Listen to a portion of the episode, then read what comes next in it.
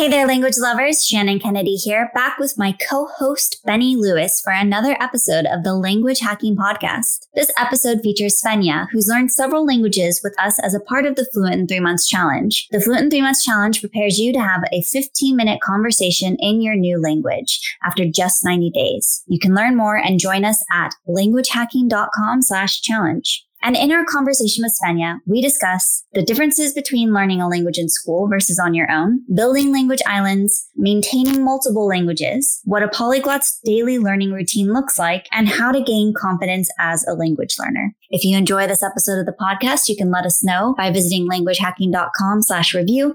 Leave us a review. Let us know what you like about the podcast, what you'd like to hear more of. And of course, your reviews help other language learners find us. You can find all of the links and resources mentioned in this episode in the show notes. Now let's get into our interview with Svenja.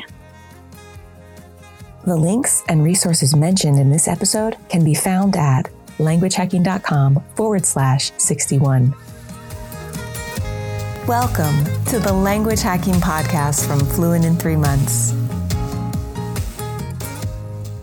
Hello and welcome to this episode of the Language Hacking Podcast. My name is Shannon Kennedy and I'm here with Benny Lewis. And today we are talking with one of our Fluent in Three Months Challenge participants. And she's studied a couple different languages with us in the challenge. She's made incredible progress and she has a very interesting story to share about her language learning progress. So Svenja, why don't you go ahead and start with how you got started with language learning? Great to be here. Thanks. Um, really, um, there are many polyglots that always say like how they hated languages at school and that they weren't good at us at it. And um, for me, that was really different. I always liked languages and I also liked languages at school. Um, it just took a long time at school to get at a level where you could really talk to native speakers. I mean, I had English in school, I think for nine years, about five hours a week. And maybe at the end, I was at the B two or C one level. And I had French in school for three years. And um, also like ten hours a week. And I was at the B one level, maybe um, when I finished. So it always took a long time to really get to know the language. And then I went to university and um, I tried to learn Spanish and I took a course at the university and I failed miserably. I I just, I took the course, I went there, I did the homework and I wondered why I couldn't really speak or why I couldn't remember anything. And then I dropped out of the course. I also had all the mandatory courses, so I didn't have much time.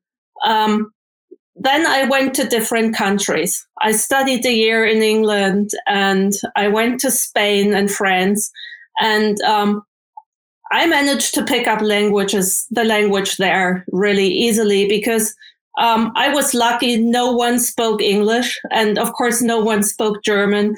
And I shared an apartment with native speakers and I had friends that were native speakers. So naturally, I just had to speak the, the target language and I just automatically learned it. But then I came back and I decided I wanted to learn Arabic.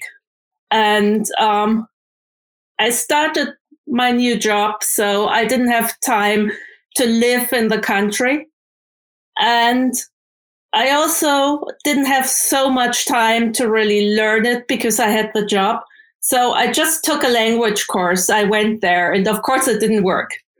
I never, I never dropped out. I had like sometimes where I didn't go and sometimes where I really went to the courses, but I never really improved. So about two years ago, I just searched on the internet and thought, how can I learn Arabic? How can I get better? I want to speak to people and I've been trying so hard and I can't really do it. And I found the Fluent in Three Months, which was at one at that time. And what fascinated me was that it wasn't for a specific language. Um, when I read, it's about learning how to learn languages, I was just fascinated. And I thought, yeah, that's exactly it. I never thought about how to learn languages. I just thought you have to live in the country, then you learn the language. If you don't, you just need years and years and years, and you go to a course and maybe you can speak a bit after, I don't know, five years, six years. And to know, you just have to find a way that works for you to learn languages. This was really what fascinated me. So I dived right in with Arabic. And for the first time, I really realized if I wanted to speak to people, I had to speak. I had to practice speaking. I it, it sounds so simple, but I I always went the traditional way of learning grammar and trying to study vocabulary. And uh, I almost didn't speak at all. And then I discovered the iTalki website, which is my favorite one, the favorite internet tool ever. And I chose some teachers there and I regularly talked with them. And this is just one thing that really, really, really improved my language learning. Amazing. So like, like you said, uh, the story for um, for many polyglots is that they didn't quite find languages interesting in school, whereas you did. So um, obviously you just said the, the speaking component was was missing there, but what other uh, differences do you find with something like having done the Fluent in Three Months Challenge and your experience in school, given that your passion was there? Because for me, the difference was was day and night because I didn't even have the passion. So I needed to be speaking to get that momentum initially. But you did have that passion. So what what else was missing? Um, well, beside this aspect that I almost didn't speak, um, you always went with like a book or a fixed course at school, like in school and also at university or language schools. And um, it gave you loads of things that were like personally irrelevant to me. Like you learn, you start, you learn about hundreds of kinds of vegetables or professions or whatever. And loads of things are just boring, or I knew I would never use them. And I really liked the idea to pick out um, the vocabulary that is relevant for you.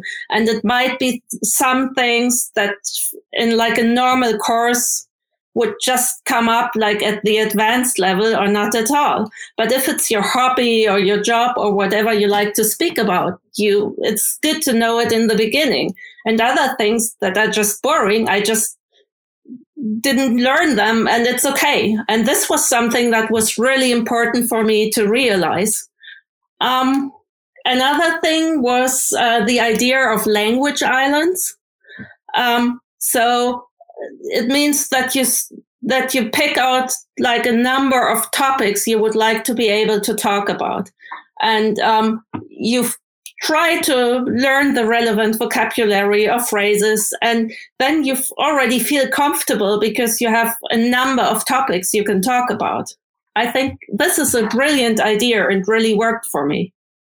Um, normally, if I speak German, I tend to like really reflect on what I say, and I, I try to talk like really complex. Um, for example, if people ask me why I'm learning languages, I might say how I like, how it connects you to the society and uh, how it's different from speaking uh, in English if it's not our native language. And before, I always tried to give the same complex answers in my target language.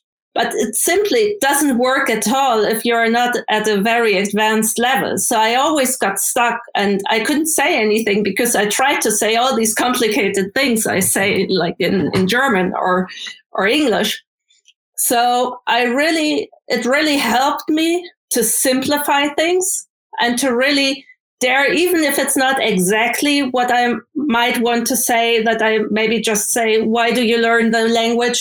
Because I like to talk to the people, because I like the language, because I like to travel. It's very simple, and I wouldn't answer like this in German, but it really helps if you're at like a lower level or not completely advanced, just to get some of the things you want to say across and to get talking to people. And I think this is very important because as a profession, I'm a lawyer and I'm so used to that. Like, it's so important to use the exact phrase and to talk like really um, with thought. And it just doesn't work if you, if you've just learned the language and you're quite new in it. So this really helped me to become more fluent, to simplify what I want to say. Given that you've studied so many languages now, you've likely hit uh, quite a few different milestones and moments in your language learning. And in particular, one of the things that I want to ask you about are some of the things that you find really difficult in studying languages, and kind of from when you started, when you were first studying your first language, like what was the most difficult part for you then? And then once you really learned how to learn languages, what sort of struggles do you face now and how do how do they differ? I think when I first started learning languages, grammar was the most difficult thing for me. And I think it's part of it was the way um, the focus was put on grammar. It was always really important to get everything correct. And you had loads of rules to remember. And if you just try to remember rules, it's so difficult to apply it when talking. And, um, for me now, this is less difficult because I don't focus so much on it. I try to um, learn some important phrases by heart, and then it gives me a feeling of the grammar. And at a later stage, I try to really look into the grammar and understand it. And it makes it a lot easier than just remembering abstract rules. But what's really difficult for me is normally the pronunciation. And this was just something, um, I don't know, in school, our teacher were never native speakers, and there was just no focus at all on pronunciation. And I think it's really important because, of course, you can't speak like a native speaker if you don't, I don't know, some people do, but I don't. But um, I think it's important to be able to talk in a way that you're clearly understood. And it's really, if you talk and people don't really understand you because of your pronunciation, they switch into English, or you have all these awkward situations and you don't feel comfortable speaking. And once you know the pronunciation, the talking is so much more comfortable and easier, even if you don't know the grammar or if you don't know so many words. So this is one really important point for me to, to focus on pronunciation. And it's really hard because we, with grammar, I mean, even though I don't remember all these horrible details we had at school, I have like a general idea about grammar, but I don't have any idea about pronunciation. Um, everything about how do you approach it, how do you learn it is new. So, um, I listened a bit to Idasa Ness. I really like him because he's really great in, in explaining how you pronounce sounds, and he has this musical approach. I'm I'm really not good at any musical things, but it really helped me like to give the language a, a certain rhythm and practicing it. And it also helps with listening comprehension, because if you can hear the different sounds and the melody of the language, it also helps a lot in understanding what people are saying.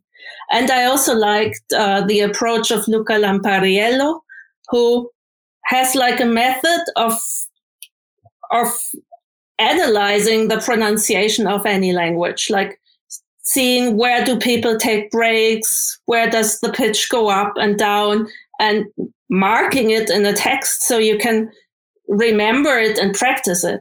So it helped me a great deal to try to become better in pronunciation, which especially in Arabic, it's so different, the pronunciation from the, the other languages I know. So it's like, and there are no, because it's not so common as a language for, for people to learn, there are not any specific programs on teaching you how to pronounce Arabic. There are some videos, of course, but not like in English or Spanish or French, where you find loads of like courses to maybe help you.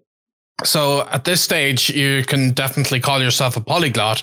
And one thing that people always wonder when it comes to polyglots is how can they juggle all these languages in their heads? So what's your process for maintaining multiple languages in your life?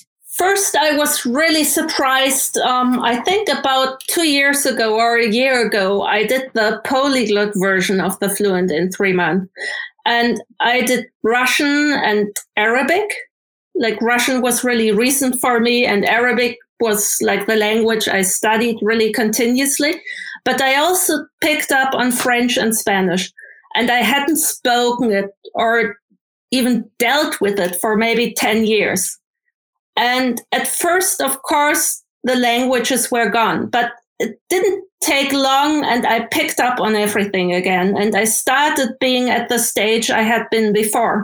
So I think if you've been at a certain level in a language, you don't really forget what you learned anymore. It's it's like it's not active anymore. So if you are walking on the street and someone asks you in that language, you're stunned and you can't answer. But maybe it takes a week and then you just pick up on it again. So um, I think it's important to reach a certain level in a language, and then you don't have to actively maintain it so much. But I also still, I try, like I activated it when I did the polyglot version of Fluent in Three Months. And now I'm just trying to have some iTalki lessons where we just talk um, like without any real structure. And I sometimes watch Netflix movies or read a book or listen to a podcast, just something something relaxing. And this also, if you have re- reached a certain level in a language, it really helps uh, because you can do all these fun, relaxing thing, things to maintain the language. So given that you've learned all of these languages and that you've come back to the Fluent in Three Months Challenge several times, what is it that keeps you coming back to the challenge? I think it's a great great community. It really helps to have all these language enthusiasts to support you, because I mean, I enjoy language learning, but there are always times where you feel you don't have any progress or um, where you just don't know, where you get stuck. And it's so great to have contact to all these people that struggle as well and that support you and that know how you can do better. Um, I also think that the tasks, the, the assignments you get really help. Um, it gives you some ideas of, I mean, like, I don't think, I, I don't learn a language and then I think this is how I do it with every language. I always have to adapt and there are always like new difficulties I have to overcome. And it really helps to have these assignments to see um, that help you to overcome these difficulties and find better ways to learn. And it just helps you to continuously learn. And I think this is very important that you um, Of course, there are like sometimes where I'm stressed and overworked and then I don't get to learn like every day. But generally, I continuously learn and always pick up when I take a break afterwards. And it really helps um, the, the Fluent in Three Months um, challenge really helps me to keep learning and to stay motivated. And uh, as a part of the challenge, you are uh, very good at making uh, use of the speaking practice channel um, in the alumni group. So like, how can you make recording yourself an easy habit? Because that can be difficult for people to initially get into. So how have you incorporated that into your life more consistently? Actually, it helped me to record things without preparing too much. Of course, with some assignments, um, I studied the vocabulary, but I never prepared prepared the single recordings too much because um, it keeps you from being spontaneous. And as soon as you just spontaneously record yourself, and you know, if it's not really good, you don't have to publish it. So you also don't have to be afraid. It works a lot better.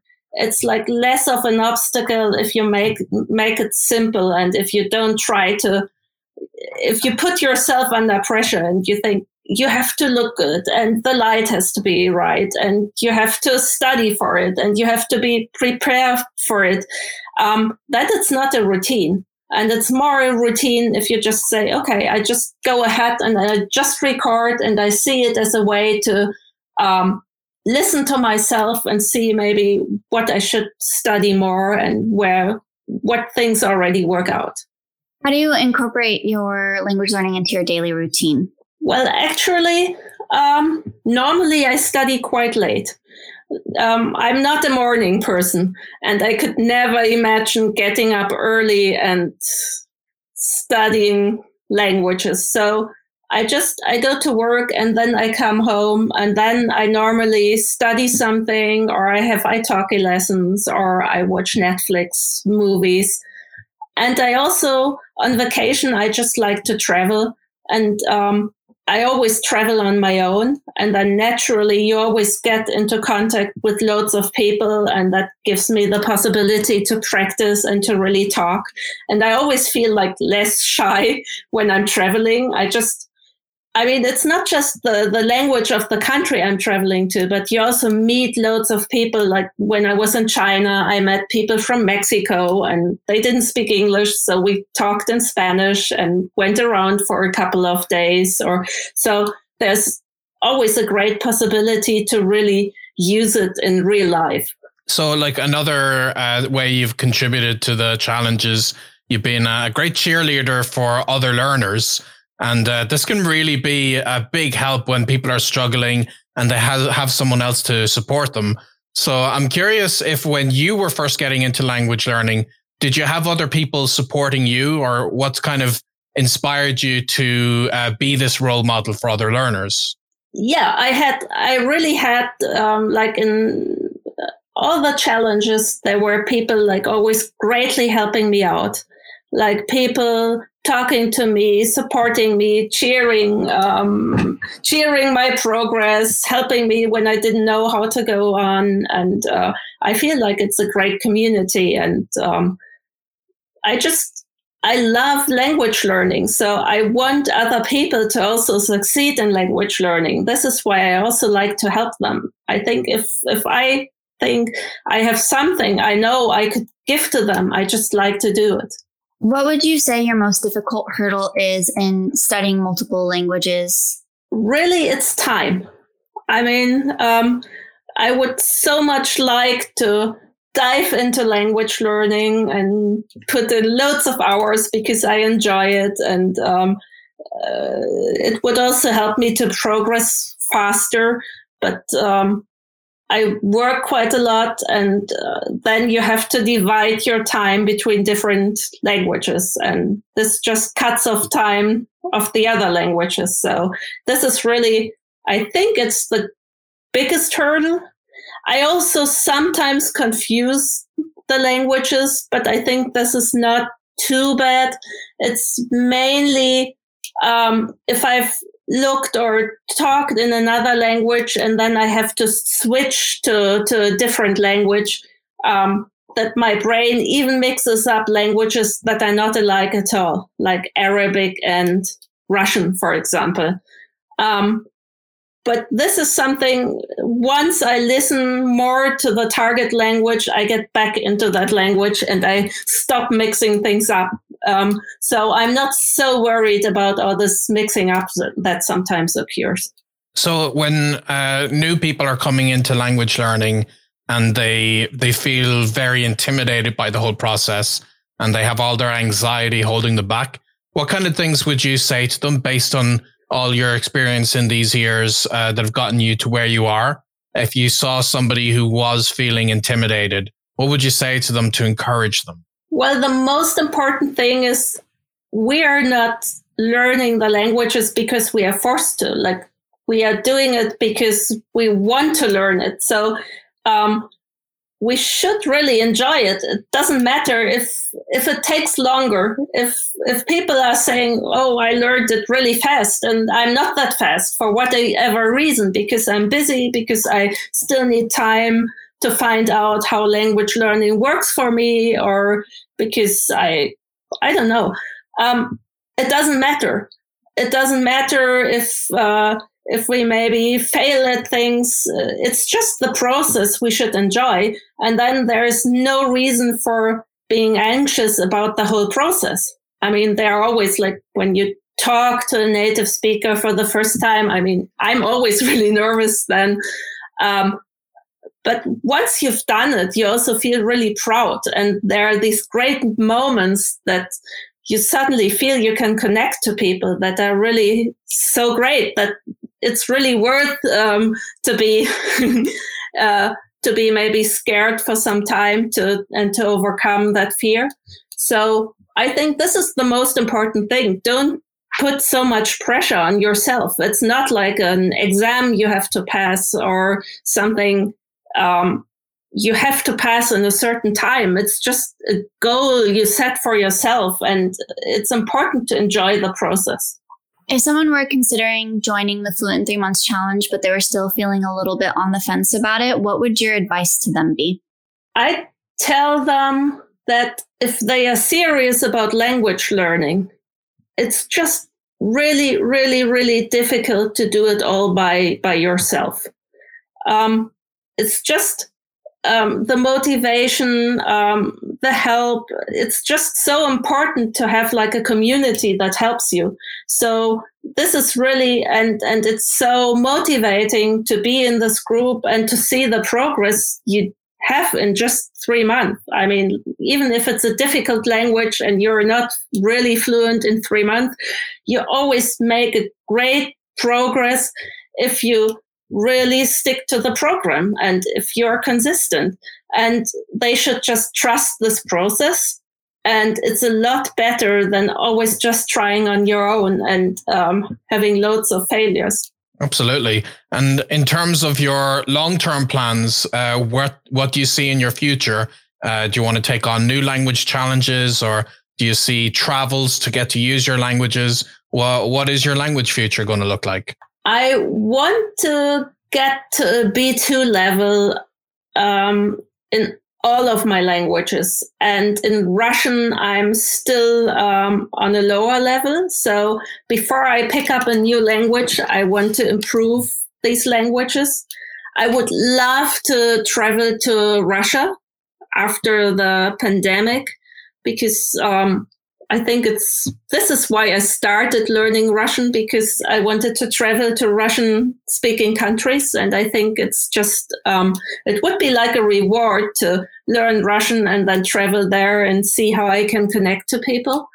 Um, and then I, I do want to learn other languages. I don't want to stop with, um, the languages I know, but, um, I don't know which one. I can't really decide. There are so many fascinating and interesting languages that whenever I hear about a language, I think, oh yeah, this is the one. This is the one I want to study. But um, I will see where where the journey takes me. And given that this is the Language Hacking Podcast, one of the questions that we make sure to ask all of our guests is, what is your definition of language hacking? It's finding a way for yourself that helps learning languages faster than going with the traditional or fixed way. Very concise and very well put. I like it. Thanks. So this has been a very interesting interview, very inspirational to hear your story. Thank you so much for coming along, and uh, we'll um, we'll make sure that people can uh, find you. If you've got any socials, it'll be in the show notes. And um, otherwise, thank you. And we will wish everyone a very happy language learning. Happy language learning. Thanks for having me here.